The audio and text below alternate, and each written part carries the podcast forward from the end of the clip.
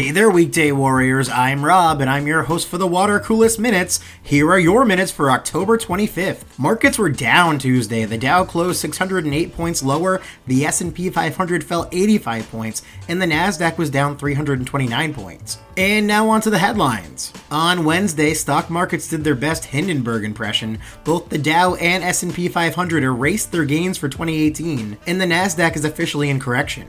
To quote the alt metal post grunge hard rock band Chevelle, I'm seeing red again. Tesla raked in $311 million in profit, the most in company history, in only its third profitable quarter ever. I guess that's what doubling Model 3 production will do for you. Things are looking up for Tesla, which means it's only a matter of time until Elon smokes a crack pipe on an episode of InfoWars. The director of global sports marketing at Adidas was found guilty of wire fraud in connection with his payments to top high school basketball players' families as part of a wider college basketball scandal.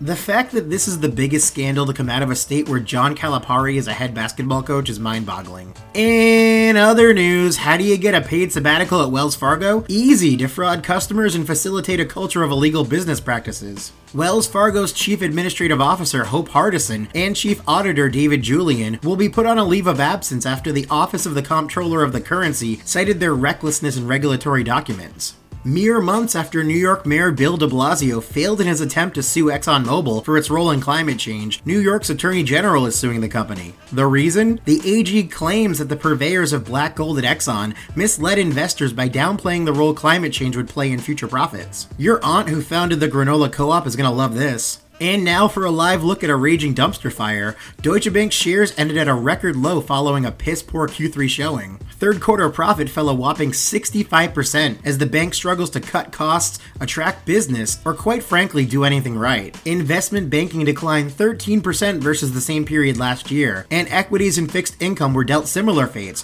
dropping 15% over that period.